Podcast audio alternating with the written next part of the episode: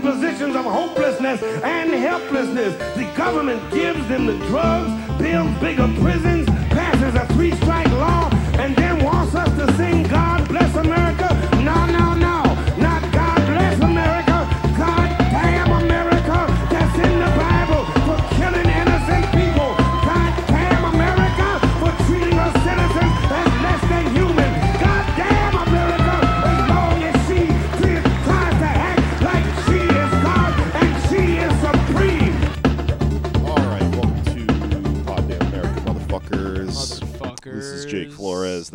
Alex Patak. You fucks. You fucking cuck Get on pigs. your knees. I have a gun. You little sluts. in a Um, non-sexual way, in a threatening way.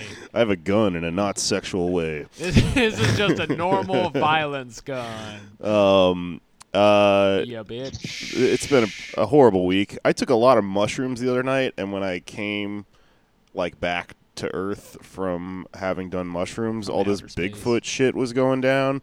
I don't really even fully know what happened with the story, and I don't really care to. I You just let know that Bigfoot into your home. I feel like I let him into the universe.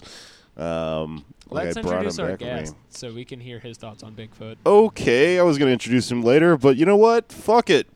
Let's fight. Let's do it. Let's fucking do it. I have it. so many God thoughts on it. Bigfoot, though. All right. I don't want to leave him out of the Bigfoot conversation. Please. Welcome to the show, Michael Selden, everyone. Michael's here. Hi. Long time, first time, and probably second time thinking about Bigfoot erotica. Michael, when's a foot too big for you? Um, it is not. Next Bold. question. Bold. Uh, I, I, saw even- someone say online they were saying if this is the first time that you have encountered Bigfoot erotica, you have not been online long enough. And that's when I closed my computer and decided I didn't really want to get to that place.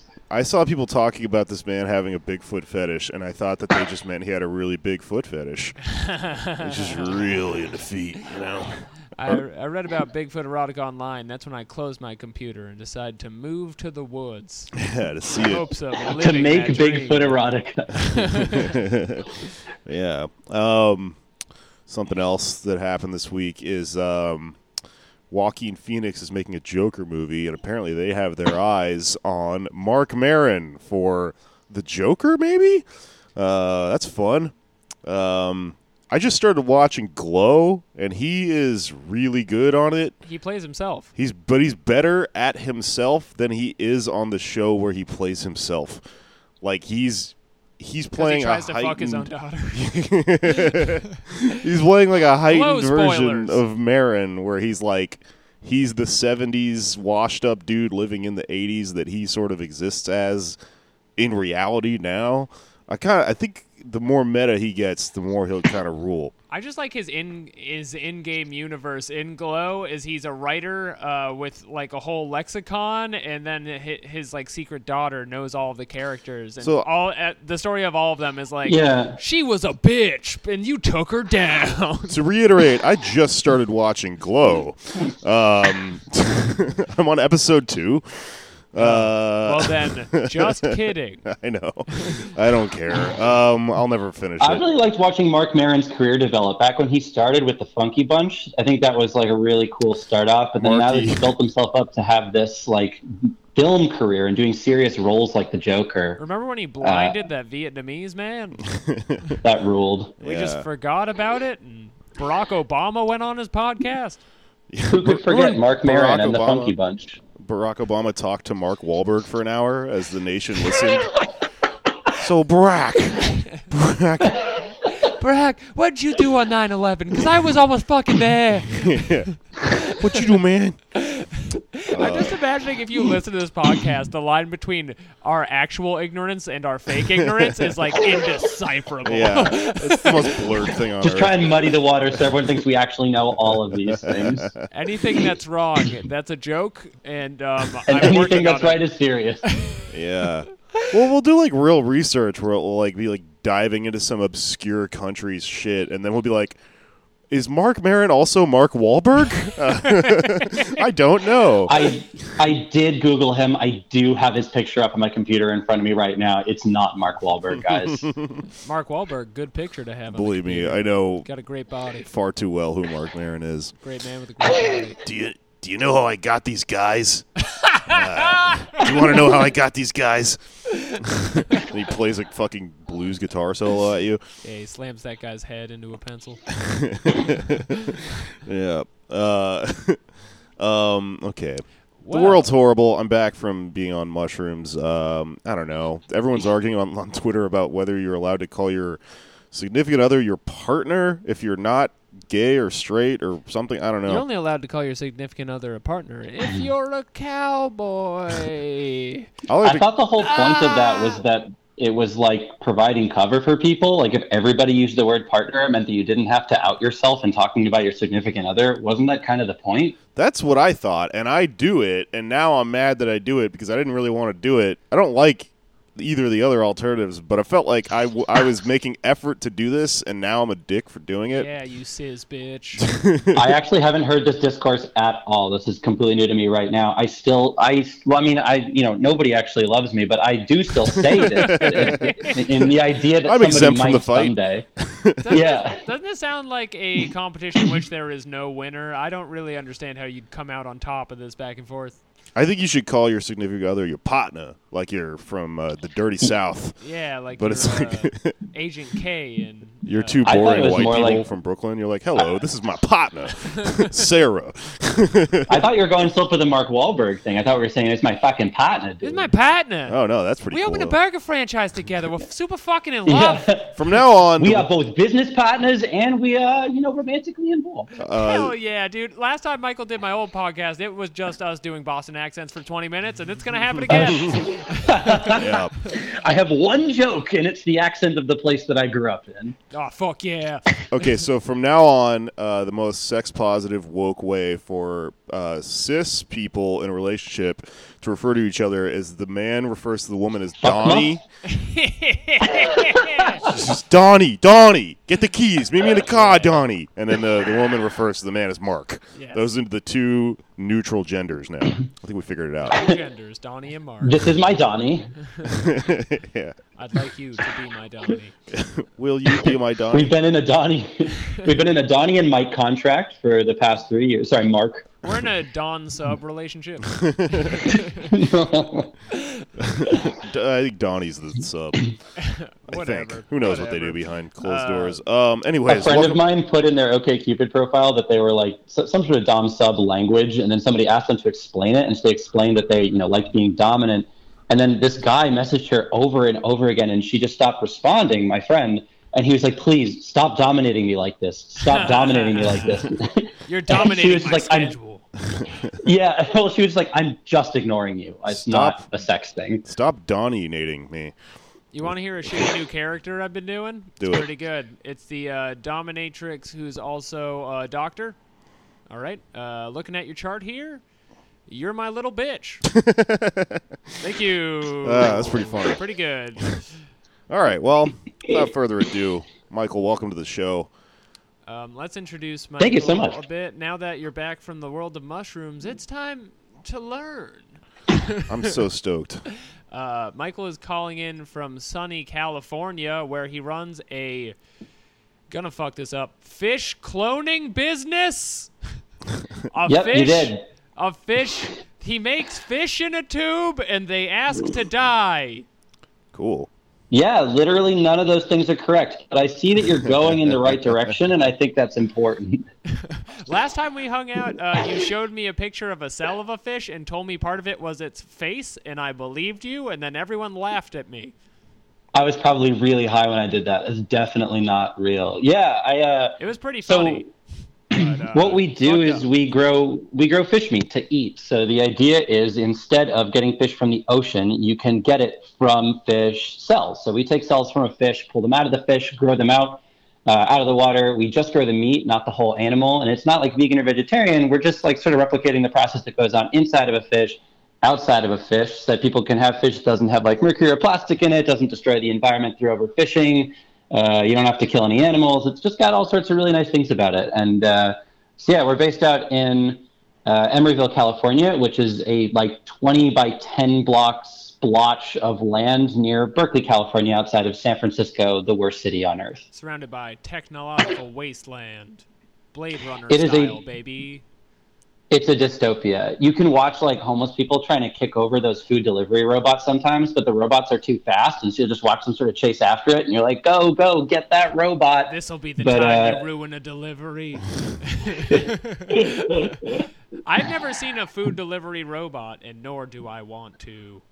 I want They're kind of cute. They have like little man. LED faces um, and little like Tonka truck wheels. They're fine. I've never had one deliver me any food. I think I'm probably ordering from the wrong places. I am a food delivery robot. yeah. That's what I do for work. And you deserve love too. Yeah. What- what and I get do when- chased by homeless people too. What do you do when they get you? Um, I start podcasts with them, fight about the scheduling, and yeah. shit yeah, like that. Yeah, it's so hard to schedule. Um, Michael is also unique because he is the CEO of Finless Foods, the high tech uh, uh, corporation, and also a virulent communist seeking to kill Michael Selden, the CEO of Finless Foods. You've outed me. I usually don't use the term CEO because it makes me nervous and it makes my friends not like me. But yeah, so t- in in my defense, this started as a PhD project that I was working on, and I thought that this technology was super important.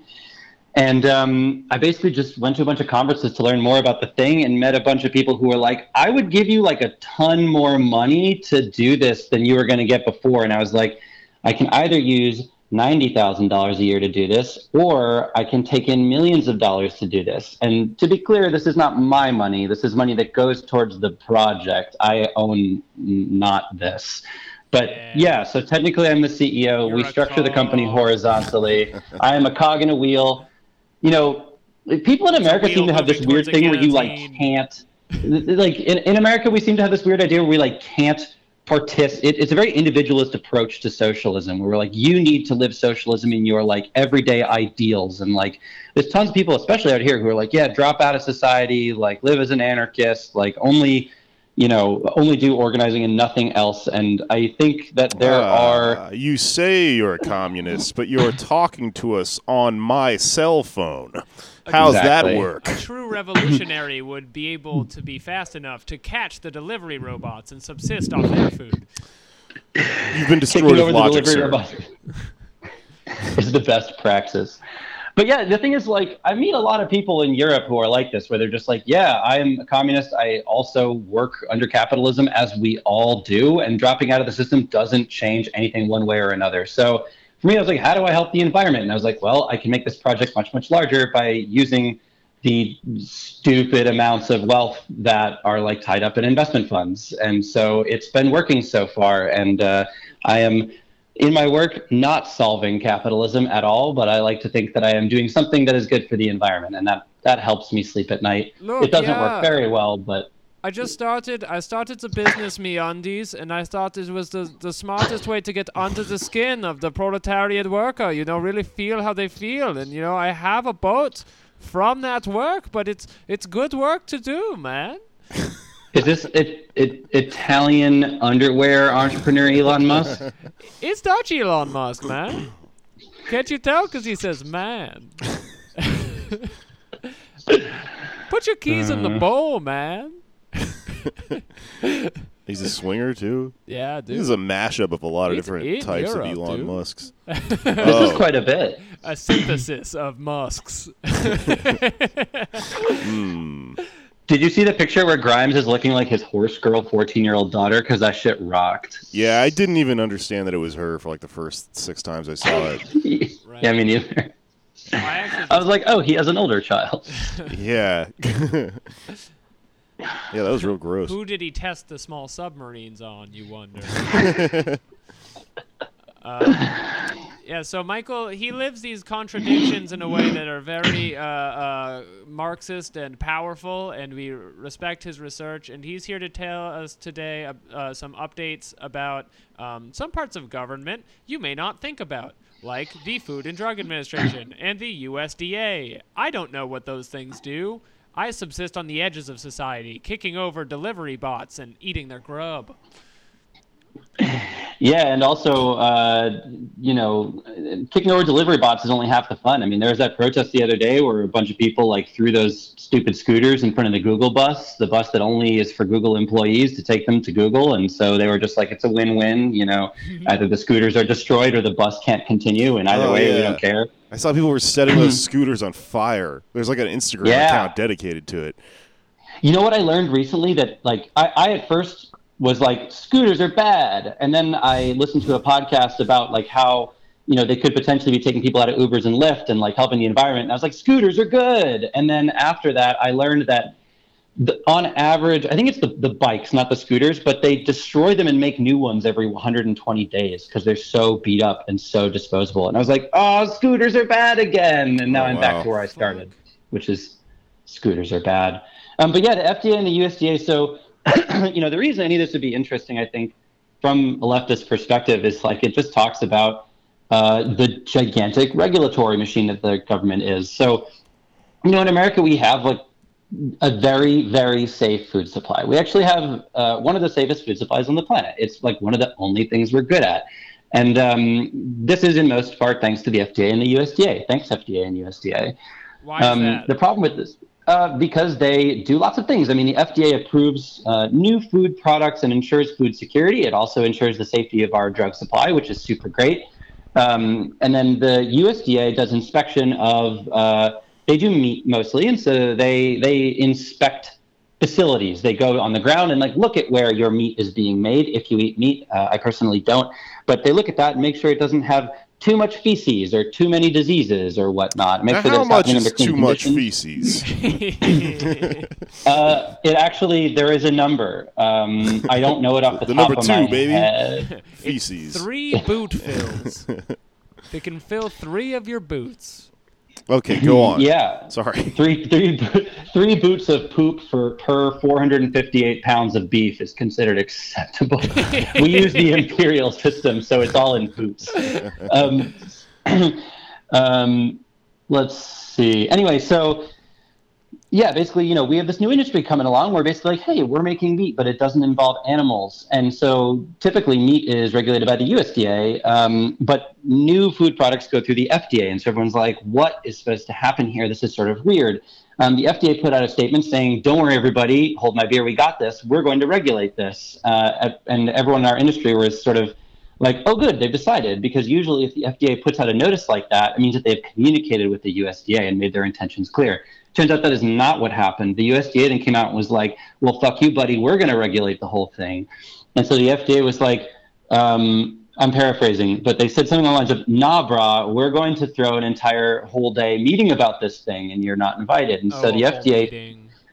A big meeting and they had like a panel of experts and like the, the FDA commissioner himself, Scott Gottlieb, showed up. And uh, it was a whole to do, which actually ended in a lot of really hilarious things. But basically, because of that, the White House, um, I don't want to say Donald Trump because like it was a memo written from the White House and it's like, it doesn't seem like he wrote it, if you know what I mean there. He can write It's not like in all I- caps and shit. just because he has big, Yeah. strong arms. Cloned doesn't mean- fish. Sad. I've cloned more fish than this.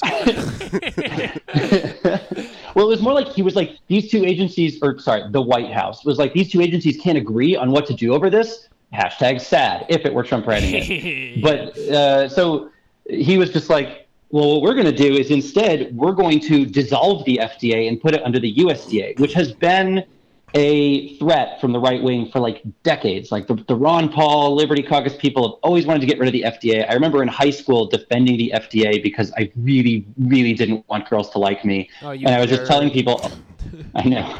I was like, the FDA is Yelling super important. Didn't we read the jungle? Food matters, man. It's important. Food justice is a big deal, and it didn't get me very laid, but it was still a very cool thing to be involved and think about. Um, I use the word cool very, you know, lightly there. I w- didn't want to use that word. I'm trying not to say the thing. um, and so the L word. And so, uh, yeah, Wow. basically, you know, the Republicans and the, the the libertarian right have been trying to dissolve the FDA for decades now, and it's never happened because because it's a dumb idea. I mean, it, it just isn't a good plan. Can't you just Um, hear they Ron do that- Paul saying like, "What are foods but another form of drugs? Put them in one place." Just shooting. Well, their whole gun. thing is like, you know, the market will self-regulate, and anything that uses something that hurts somebody, people will find out pretty quick and then not buy it. And I was like, but that means that instead of testing it in like a testing facility, you're just being like, if someone dies, we'll take it off the market, which is not good and actually bad. I got two teeth left. I named them checks and balances. Thanks, Ron, Ron. Or, or Rand, whichever Paul you're trying to be. They, uh, so yeah, basically, the Trump White House is like, we're going to dissolve the FDA, put it under the USDA. This is not super likely to happen, um, but it would be not great, especially um, for new food products. One of the main things that comes out of this is basically like the FDA um, is a science-based organization that uses like testing. It's a it's a, a very government-based organization. It's very impartial, um, and they care only about food safety, and that's it. And they're like food safety, food security. That's it. We want to be like as self-reliant as possible in America, but like really, it's about just making sure the populace is safe. Whereas the USDA is more of a trade organization. They have a lot of things in their charter that are about protecting American industry and um, you know moving forward with like marketing uh, of like American products. And so it's more it's more tied in. And so the it was interesting at the FDA hearing. Um, there were two different cattle ranchers associations, and they argued with each other. Kind of one was like, "This should not be called meat. This like new cell culture based meat," um, and so no one can ever use the word. The other was like, "It definitely can be called meat," which is cool because we've been trying to get them to use that word forever. Like it can definitely be called meat. Say it. Um, say the words. Radical the word Islamic meat. it can be halal meats if you want. And so it got uh they're trying to get it basically regulated by the USDA because they know that they have much more control over the USDA. They know that they can really um, influence that in a way they can't with the FDA. And so the the big ag lobby, which is called the Barnyard, they just uh, sent a message. To, yeah, no one knows. It's just a historical thing. It's You know, we have all these complicated uh, acronyms that uh, accurately describe exactly what you're talking about, and then together they meet at the barnyard outside the White Yeah. House in the Lazy Names uh, part of town. What's it stand for? Please don't do all the letters. It's so long. It's like eight letters. It's uh. Hey, come what's on. up? This is the Joker. don't. Welcome to the barnyard. I got Barack Obama here in the barnyard. I'm holding him hostage. Batman's gonna come get him, but first, Barry, what makes you move? stamps.com. Oh, it's one of those podcasts. I didn't. I, you know, I listen to lots of pods, Pods Damn America, but uh, I Yeah, we make a the lot of money. We, we're just uh, we don't record in a vampire's house, and we make a lot of money. Yeah, those two Those are things are definitely things. true. Uh, yeah, so that's the barnyard. Um, I, I'm, Yeah. I'm, So, uh, no, I mean, qu- I feel like I'm throwing a lot out, a, a lot out there. It's kind of a lot to digest, but basically, I think this has a lot of intersections that are like interesting as a leftist. Like, you know, we have an entire organization that's a part of the U.S. government that, like, you know, is susceptible to money in, in, in a very direct way. In that, like, their exact mission is to, you know, protect American industry, and like, we are threatening American industry, which, you know, technically we are American industry. We do live here. Uh, I know California is different. But you're not of, real not. Americans because you wear under Because I'm a Jew. gallon I know. Yeah, Oh, and yeah, because that's you're a Jew. Your hats are like, like, they can't even hold one face, gallon. They're yeah, like one very, ounce hats. A very small hat. My mom knitted me this hat when I was a child, uh, growing up in Brooklyn. I and was so, told not to call yarmulkes one ounce hats, but I am standing my ground here. That's really brave. Thanks. You gotta stand for something. Or you'll fall for anything, Yeah. as the country song goes. You're my best fucking friend. All right, Hmm. One ounce hats. One ounce Solid hats. bit. I can hear the reviews coming in. Good. Like the pod, not the hats. Yeah, Cut out yeah, the hats. yeah. Um, so Where were we? Uh, we were talking about the barnyard. Um, it's a it, it's a matter of you know what the priorities for these different organizations are. Where one is science and the other one is money and trade and protecting invested industries. And no offense, Michael, but it sounds like your cutting edge new industry, even with the new money coming in, would be crushed under the spurred boot of old rancher U.S. money.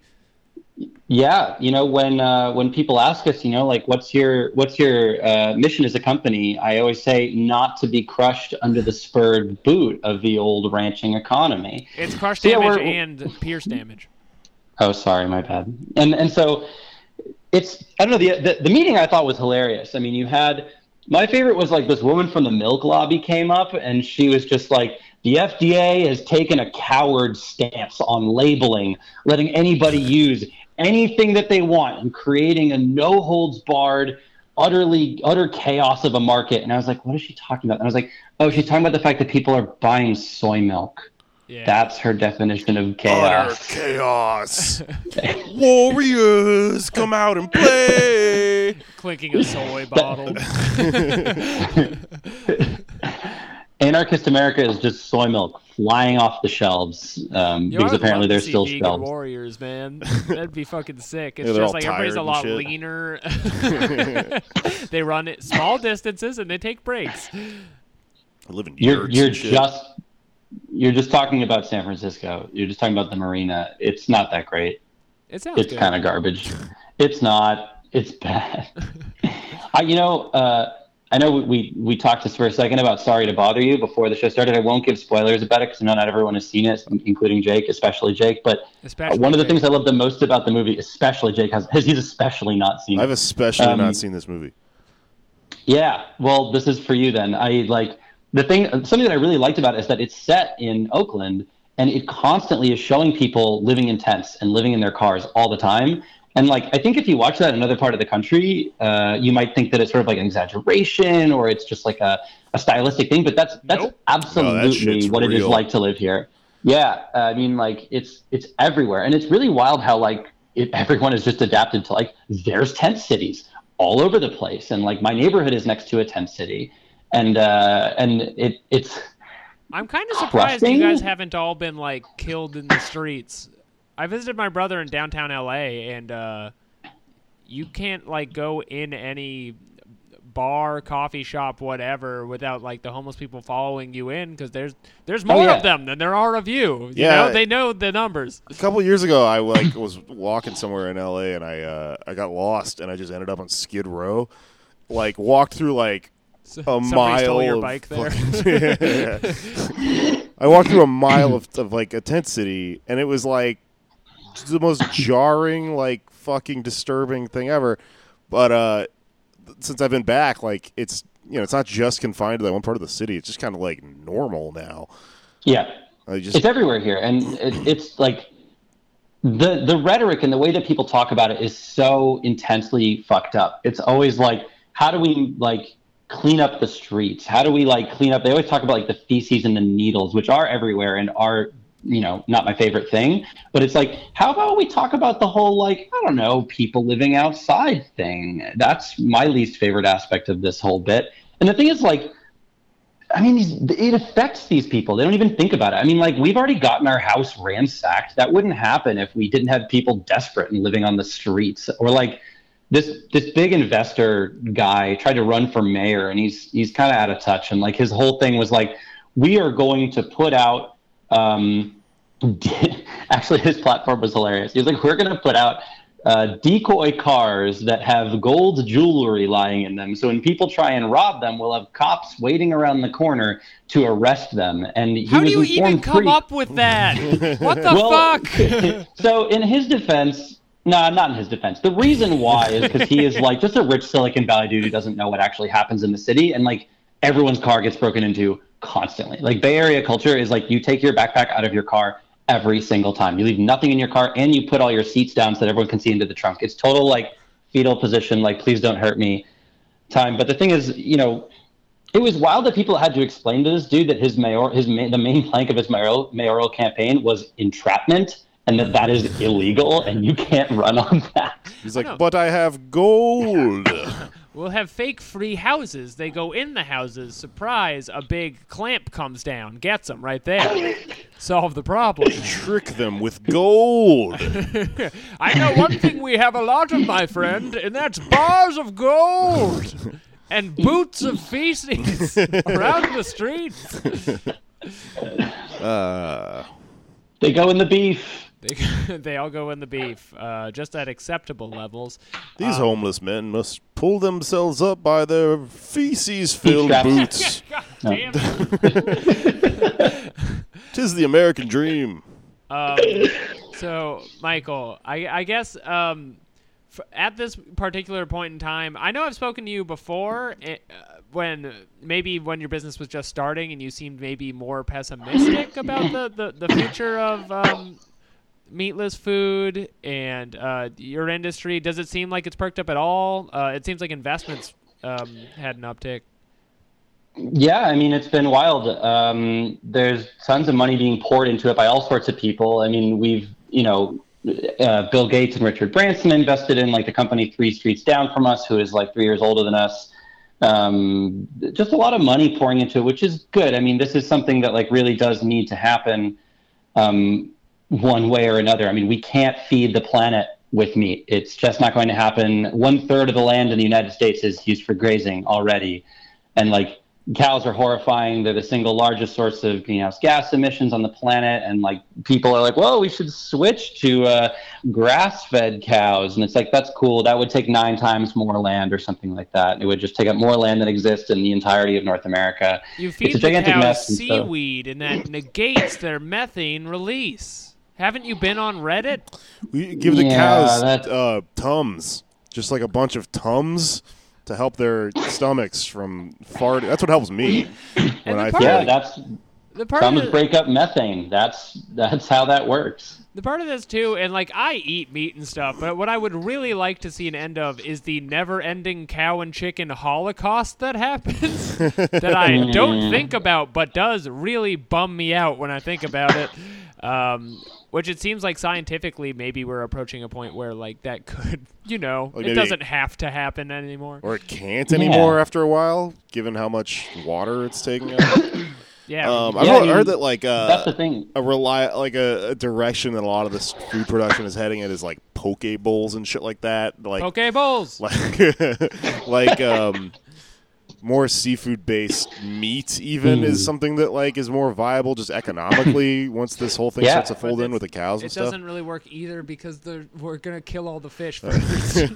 they're already. We already did that. So Yeah. Yeah. Uh, the thing is, there is no way to increase uh, wild caught seafood production. So if you're into eating a type of fish that is not uh, able to be aquacultured, of which there are many, um, you're you're shit out of luck because we um, the oceans are every single fishery in the ocean is ninety percent. Ninety percent of the fisheries on on Earth are completely tapped out. There's no way to increase production about them. A lot of them are actually already in collapse, and so we're going to actually have less of a fish supply than we currently do. The only thing that's really stepped in to take this as place is aquaculture, which has done an incredible amount. And, and I don't want to knock it too hard because it is an awesome environmental measure. Um, but it comes with its own set of problems. Like aquaculture does use a considerable amount of like pesticides, herbicides, fungicides, insecticides. Those leach out into the surrounding environment. You know, aquaculture, uh, which is farming fish, it happens offshore in these gigantic nets in the ocean, and uh, you got to dump these kind of chemicals into them to make sure that the fish actually survive. Does that happen on the trash And- island? It does not happen in the trash island. You Fun fun fact on the about the trash trash island: you talk about the trash island is a really good. hey, New York podcasting. That's Um, East Coast trash fun- island. The fun fact about the trash island in the Pacific Ocean, I love it because it's so big and it's so scary looking. And it's like, hey, we're doing this to the earth. But what people don't realize is that is less than 2% of the plastic in the ocean. So, as horrified as you are about the trash island, like, buckle in. It's so much It's worse the size than of that. Texas. yeah, and it's that's 50 times that as all the plastic in the ocean. I will And not so- have you boys bad mouthing plastic trash Texas. it's just as sacred as regular Texas. It's bad bad news for people who don't like plastic in the ocean. Good news for people who like things big. Yeah, and people like Texas. Now there's another one, and it's you know made of trash, and it's in the ocean. It's pretty Hell cool. yeah, brother.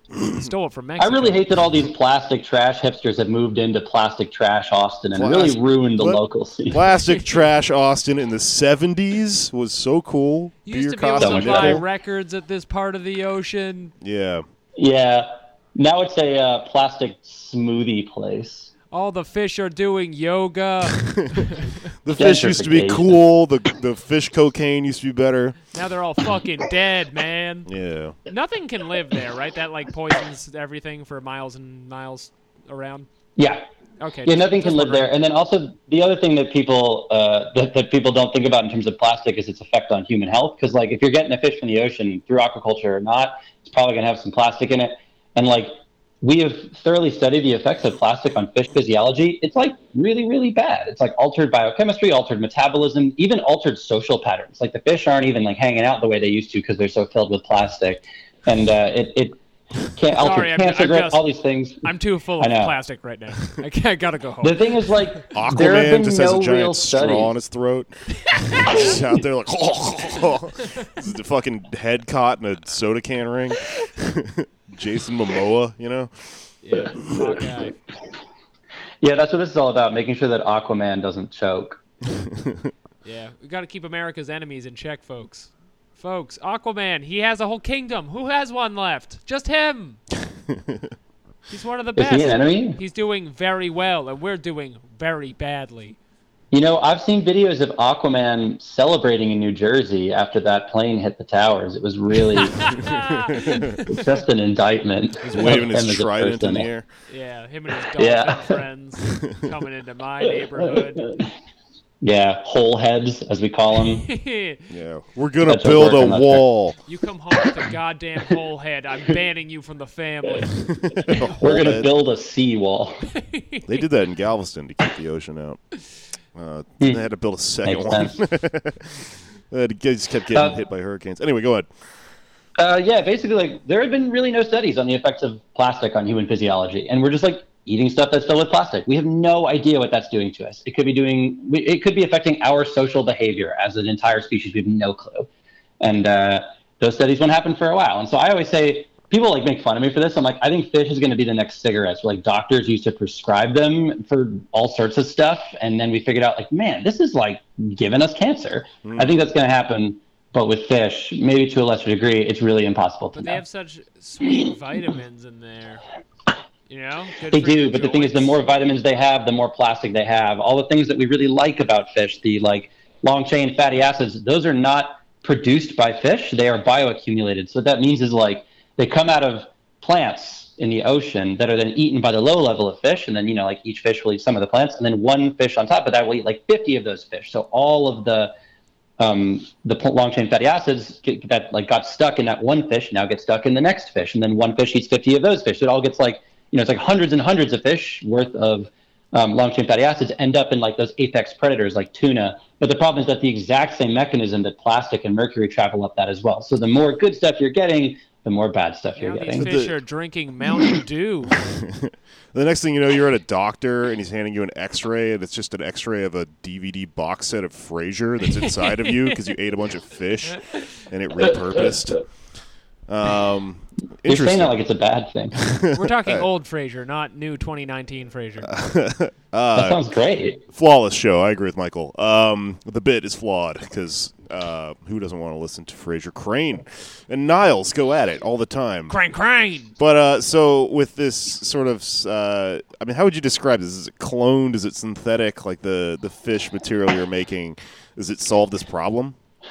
the hope is that it can solve a lot of these problems. So um, it isn't it isn't cloned. So what we're doing is is just imitating the exact process that goes on inside of a fish, outside of a fish. So we're pulling out this cell type that can grow out, um, and it already exists. It exists inside of us. It exists inside of fish, but we're pulling them out from specific species. And the hope is that if we can take this and grow it outside of a fish instead of inside of it, that means that we can stop all these problems at the same time. Because the idea is that people would switch to this, since you know our logic is people really care about how much their food costs and what it tastes like. And we're like, well, we're going to be cheaper and we're going to taste just as good or better because it is the exact same thing, even on a cellular level. It's not really, you know, it's not like a vegetarian replacement type thing. It's not like the Impossible Burger. It's like a real uh, chunk of meat. Now, what will you be doing And- for customers who are looking for the suffering in the food? Th- Um, they can know that I work at the company. Hey, Oh, that's true. They can know that you have to clock in on Mondays. They can talk to my ex-wife. You know what I'm saying? Uh, it's a podcast That's for cute men. that you think I have to clock in on Mondays. Okay, all right.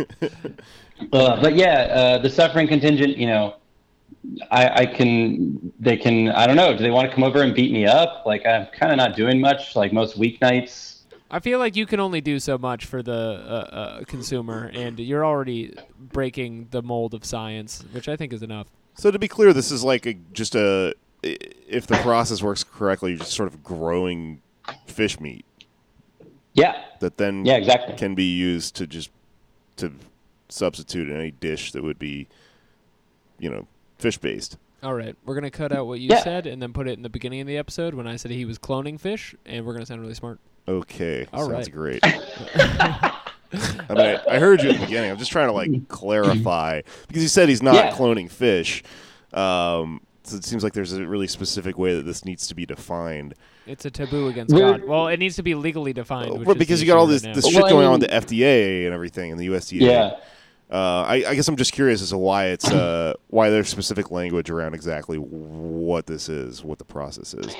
Oh, money. I mean, the, the language is basically just that the people who currently make meat don't want us to take their market share. That's really it. Uh, there's no scientific reason to call this anything else, which is, I think, why they've changed their tack. They've realized it's sort of a losing fight to say this isn't meat because we sort of brought out the argument like, look, if you're not going to call this meat, I mean, especially for us, since we make fish, like people who are allergic to fish are going to be allergic to this.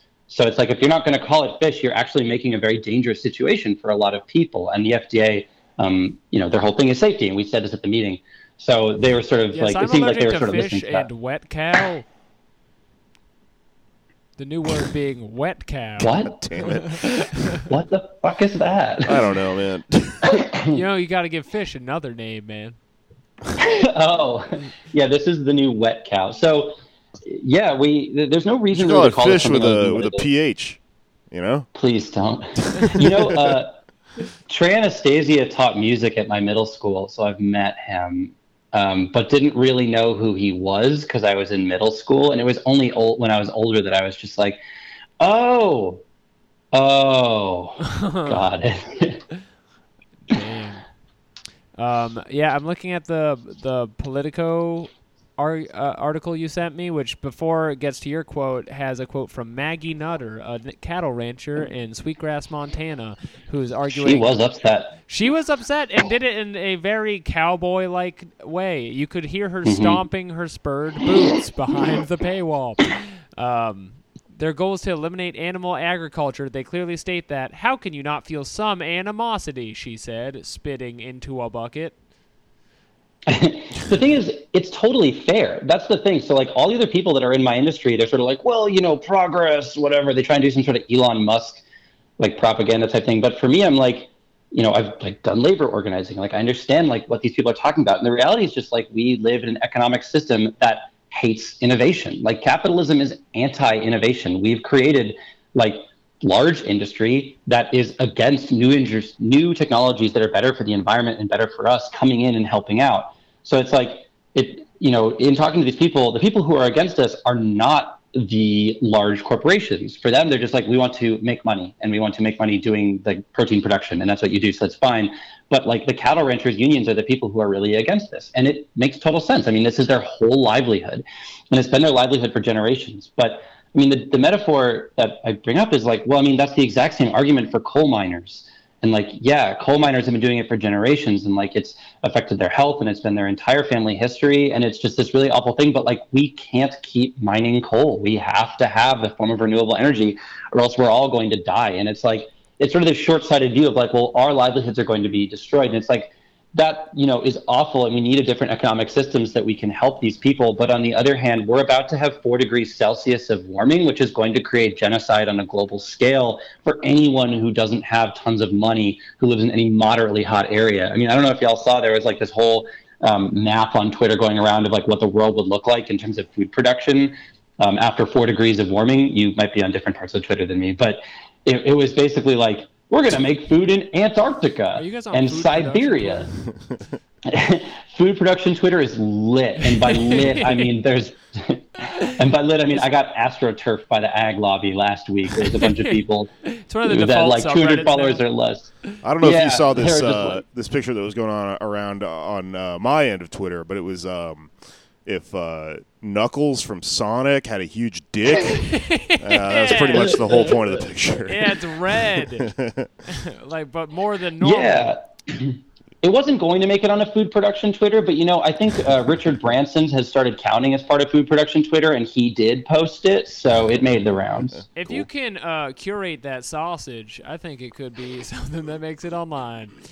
Uh, but I, I guess it's just strange because if you zoom out, these people are going to fight to the death for jobs that are. I- I mean, they need them to survive, but horrible. Like the guy who goes to slaughter a thousand cows a day can't really be that emotionally attached to that fucking uh, uh, job. Well, the the coal miner thing is an interesting point because, like, yeah, it really, you know, it really t- shows you a lot about the people being pitted t- against each other in this problem and how, like, the only real solution would be some sort of reform of capitalism on a very broad scale. Like, if hmm. these people wouldn't have their backs against the wall if they if we had a society where you know they were able to sort of rely on I don't know UBI or something like that, some sort of safety net to get out of you know living in a weird incentivized place where yeah, I mean they do have to you know I gotta go into this cave today, or I die. yeah you to perpetuate this industry. Um, and I think that's just like that speaks to like late capitalism, you know. Um, or even early Yeah. capitalism. And the thing is, there, I, uh, I don't even like using the phrase late stage capitalism because I feel that capitalists use that as a way to sort of be like, oh no, that's like crony capitalism, we just gotta which is not what we it. want. Yeah. Yeah, and it's like, right, nah, it's all the same thing. But I mean, there are systems that you can build that aren't even inherently socialist that can fix this. Like, it, doesn't even need to be like this. And and I think that socialism or communism would be a solution. But like, there are things that we could even do now and that happen now. I mean, in Sweden, they have great. Um, like uh, job programs where like if you lose your job you get retrained and people there are amped to get retrained because they're like cool now i have a new job i was bored of my old job and and they're, They're like well all it's progress. retrained as DJs. I wish. And then there's uh, I mean, Alex knows this from when we used to like do stuff with Democracy at Work with Professor Richard Wolff. But I mean, there's the the Emilia Romagna in the north of Italy, and like they've got that awesome system where like if you you know lose your job, you can either take three years of an unemployment check, or you and nine of your friends can submit a cooperative business plan to the government and create a co-op. And so they've like transitioned their economy mostly to co-ops at this point, which I think are you know inherently Marxist. And they've also uh, made it so people don't really care when they get unemployed. And like Italy's economy is sort of tanked, but the, the north of Italy, where this this policy is in place, is still chugging along pretty well because it, you know, one of the main problems with capitalism is that it like siphons money from poor people into this international bourgeois. But like with co-ops and places like that, we can at least slow the tide and like keep money in the community because it doesn't get just taken away by these investors. Do you feel like your industry that you're in, um, in America, with all of the money coming in from these huge capital investors, Bill Gates, Richard Branson, people like that, can be, you know, maybe not at this early stage, but later yanked into a cooperative direction? I know you wanted to form as a co-op and couldn't. hmm Yeah, it definitely could.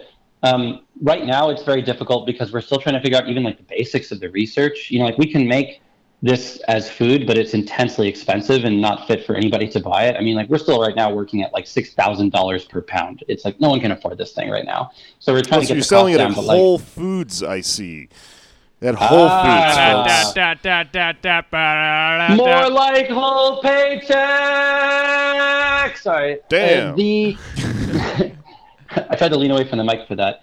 The That uh, there is a really cool organization that's doing this because you know there's my original thing was I had like a grant to do a PhD in this, and then realized that like if I dropped the grant, somebody else would pick it up and do the same work, but this money from investment capital wasn't going to be here unless I like pulled it in. So I felt like a more thorough allocation of resources. But the organization that I had originally sort of like gotten this grant from was called New Harvest, and they're actually in New York. They're really cool. Alex, you maybe have even met the executive director. Her name is Isha. She's great, and uh, Sure. They basically like yeah, whatever. I've like invited her around before. She's I have a great cool. memory.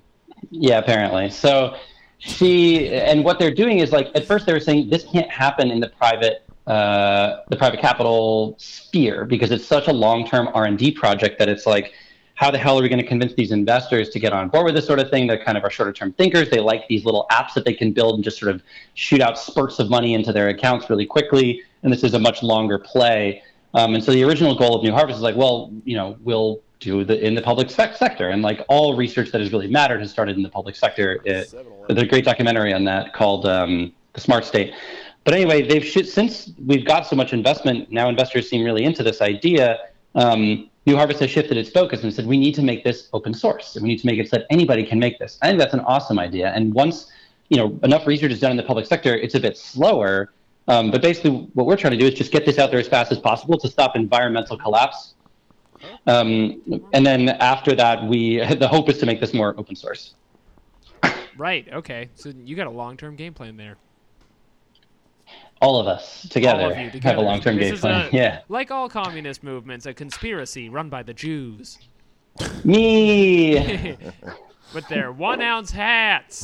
That's a callback, so we don't cut it. I like that uh, as opposed to ten gallon hat, which is the uh, the opposite of that hat, and probably you know the guy wearing it doesn't take Very kindly to one ounce hats. It's a the mega keeper. it's a dialectic in a way. It's a thinking man's joke. Researchers look at this joke and they nod and they scratch their chin. All right. Hmm. So, um, what else can we talk about in uh, the the the world of food production? What are the other hot button issues right now? Are, are you asking me? yeah, I'm Um, just kind of sure, thinking out loud. Yeah. Um, I mean, I can sort of talk about the fact that like food production, people talk a lot about like how um, food is so important for environmentalism and how we need to like feed the world, but these are actually kind of two separate issues. Like there are people who are starving, and that's super important. We should be producing food for them.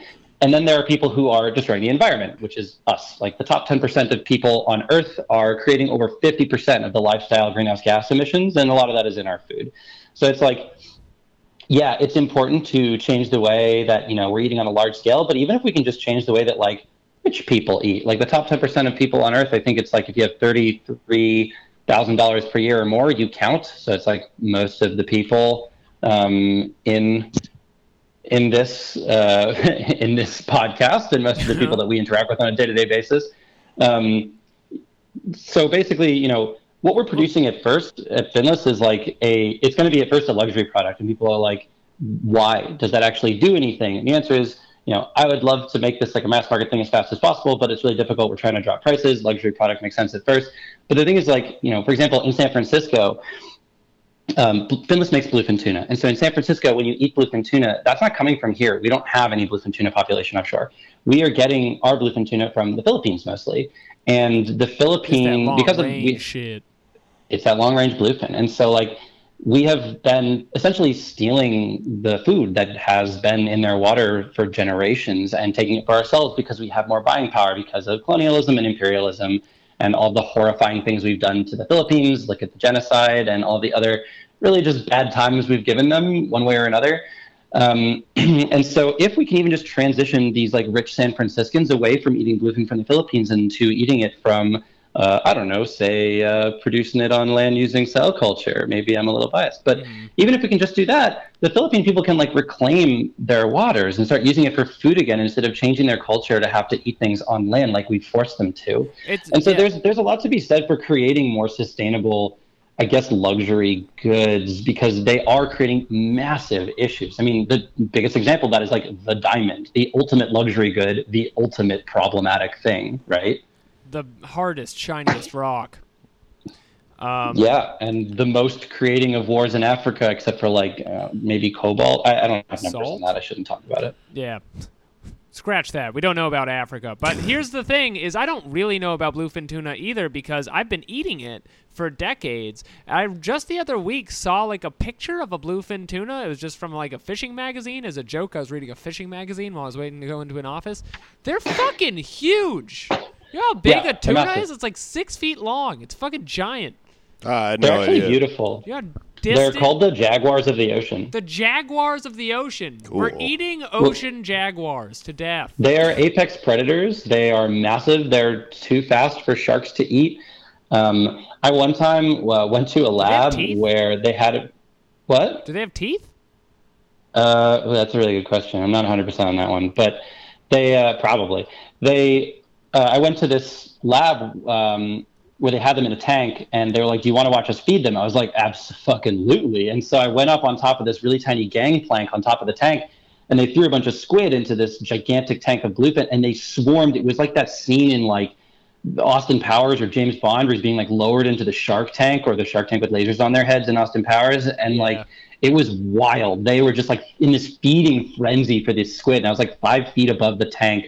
Um, that's like two meters for all three people who listen to this from somewhere other than America. And Crikey. they were just like, yeah, I don't know if they use meters in Australia or not, but they were. Uh, Crikey, that's a meter. it was Japanese crikey. oh, by the way, while you've been talking, I did Google an image of bluefin tuna teeth, and uh, yeah, they got them. Crikey, I'm Australian Elon Musk. They have like kind of a scary amount of teeth. Tuna, be Oh. frightened of tuna. I guess that's what I'm trying to encourage the listener right now. Uh, they're different than you think, and uh, it's fucked up that you bite into them My when they bite employees into you. try to form a union, so go to a kangaroo, yeah, hop around the, the factory, yeah, jump in the pouch, Jump up, kick you in the mouth. you know? I say it. That's fun. Try Yeah. to form a union on me. All I'm really glad that you solved the issue of like, you know, we were talking about this the other day because we were just like, there's all these new Elon Musk accounts, and we are like, there's a very small range of like uh, types of people that are funny to make fun of, but not racist. And we were trying to just brainstorm. We didn't come up with Australians. We were just like, man, Italian is such like a good. Yeah. They're like white people good who are move. criminals. Yeah, no one gives a shit if you make fun of Australians. Yeah, they punch. We punch totally forgot about that. I didn't even think about Beautiful creatures. the really racist angles you could go with that. I spent a lot of my. I found out something wild the other day. Australians. what was that? Uh, or I found out something wild about racism in Australia. So you know what they call rednecks in Australia? What was that? I hope it's good. Uh, they call them they call them bogans. I don't know if you've heard that word before. bogans. and so uh, all the people that I know who are Australian all use this word bogans to refer to just sort of like backwards people. It's kind of a classist term. I mean, it, it's it's crappy on its own. But then I met somebody who was doing like uh, nonprofit work in Papua New Guinea, and he was like Australian, and he was like, "Yeah, I work in Bougainville." I was like, called Bougainville? Like that sucks." it's like that'd be like a town called Hicksville. Yeah. That doesn't exist, right? That'd be crazy. that would be a bridge too far. yeah, I, I'm proud glad we don't have that. So yeah, I was like, that's nuts that it's called that. Like, are they, is that related? He was like, actually, yeah, the term bogan comes from the fact that there was a civil war in Papua New Guinea that particularly devastated Bougainville and like basically blew them back to the Stone Age, which is why we do all of this nonprofit work there. And basically, Australians started doing a lot of work there to try and help people. Um, but the main problem in Bougainville was that nobody knew how to read, and so they started using that as like an insult because all the people there couldn't read, and it was sort of Haha. Get ah, wrecked. so there's like a devastated fucks. yeah, there's like a lot of levels of bad shit going on in there, basically. But yeah, the word bogan turns out super problematic. Most people listening to this probably didn't we even know there was a word bogan. Well, Yeah, I'm sure I might it's- stop saying it. I'm not real sure. I was gonna I'm say gonna it keep can't on be. saying it. I'm brave. it can't be as bad as any of the relations Australia has with any of the indigenous people there. But who knows? Yeah. Indigenous people like the dodo. Okay, I've got a really deep cut. I'm going to change my Twitter handle to Australian uh, Sailor Socialism. Yeah. And then I'm just going to say the word bogan a lot and say that I'm brave for saying it. Yeah, that joke's gonna crush with the seven That's gonna people go- that get that. Australian Adam Friedland's gonna be pissed off. Um, well, Michael, before we uh, wrap up, I mean, do you have any uh, any other big sort of points about this you want to make, or any any spiel, any thesis? Oh, please don't guillotine me. I don't know. I like. Um, Look, it's too late for you. It's fine. Honestly, I deserve it. You've already No, I mean, um, the bogans. You're drinking Soylent until you throw up. You said I that was off mic, but you said it. I do throw up every time I have Soylent. I am not suited for San Francisco, which is the worst city on earth. I think, um, I mean, you know, if if I were to like plug anything, New Harvest is awesome. They're a nonprofit. They put money to PhD students doing work in this field, which I think is super important. I think we should be trying to end animal agriculture. I think we should be trying to create a more just food supply that can create, you know, like a stable, secure, healthy food for everybody. I think we should probably try and stop the genocide that will be caused by four degrees of warming. Um, I think a lot of these things can happen with this technology, and I know that capitalism is terrible and a scourge on the earth, and I'm I'm totally on board. Um, but you know, I want to take every angle possible to to work on this, and I and I think that you know, uh, I don't regret the choices that we have made uh, in, in in doing this, and uh, please don't flame me into oblivion. I already am being astroturfed too hard by the ag lobby. by carnivores. by Yeah. for the fucking barnyard or whatever. You know what I really Being realized? harassed by the, the that uh, cartoon that played on Garfield with all the weird barnyard animals and the egg Oh kids yeah, and shit. yeah, his barnyard friends. Yeah, yeah, yeah. Like the cow and the sheep, and they all Uh-huh. talk and they have issues. Sheldon Sheldon. is fucking blown up Young Michael's Sheldon. Twitter. Um, you know what I realized is we've never had a guest with money do plugs before, where they're like, "Here's a non-profit I like. You don't have to buy any Yeah. shirts I've made. Oh yeah. I I don't have anything. Fund my band camp or I'll be killed. yeah.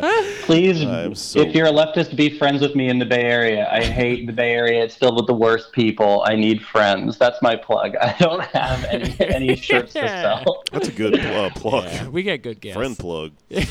um, well, My uh, plug is friendship. I uh, eat meat, and I think I, uh, if I had more money and if I had better ethics, I probably wouldn't. Um, uh, the money thing, I think, plays into that. But I also Yeah, totally. kind of aware that, like, yeah, in a better world, I wouldn't be eating this. So I am very excited for there to be grown meat in this way uh, that solves the ethical problems because I like eating meat, um, but it's bad uh, as discussed. Yeah. So I'm excited. I think the, most uh, people agrees with that. People like meat. It's delicious. There's nothing wrong with it, uh, like on its face. And like, you know, this whole idea of like we need we need like veganism and veganism is the only way to do this. It seems like a very individualist solution. I'm like surprised that it pops up as often as it does in leftist circles. Like, Yeah, You know, I because mean, it's, I it's like you, based on what you individually consume, et cetera, or like you know trying to start a restaurant or something that does just the one restaurant somehow spreads veganism. Yeah, no, Yeah. I'm into big, big like top-down solutions like that. So that's really cool. We idea. should incorporate a, a, a thing into Marxism like they have in Hinduism, where people uh, are outraged by the idea of you eating meat, and if they even think you did it, they'll kill you on the street. You know, and then you spread it through a society. That's the wholesome way to do it. Yeah, that would probably Indian food's work. good as hell. uh, wait, um, we can not do that. Let's not do that. Listen, Yeah. this is plugs. Oh. I'm plugging Hindu style meat killing. Yeah, I'm plugging. I'll go ahead and plug cannibalism. Um, Shout out to Cannibal Holocaust. Uh, great ideas, great execution. yeah, Cannibal Corpse, great band. Cannibal Corpse. very cool. all about cannibals today. Um, I don't know. I'm just gonna plug my Twitter at Patak Jokes, and uh, I don't know when this is coming out. Oh, cool. Oh yeah, I have a Twitter, Mike Selden FF. Like, follow me there. I tweet about agriculture and its intersection with leftist politics because that's a kind of a niche thing. Cool. One of the best ways to get into food production. Twitter.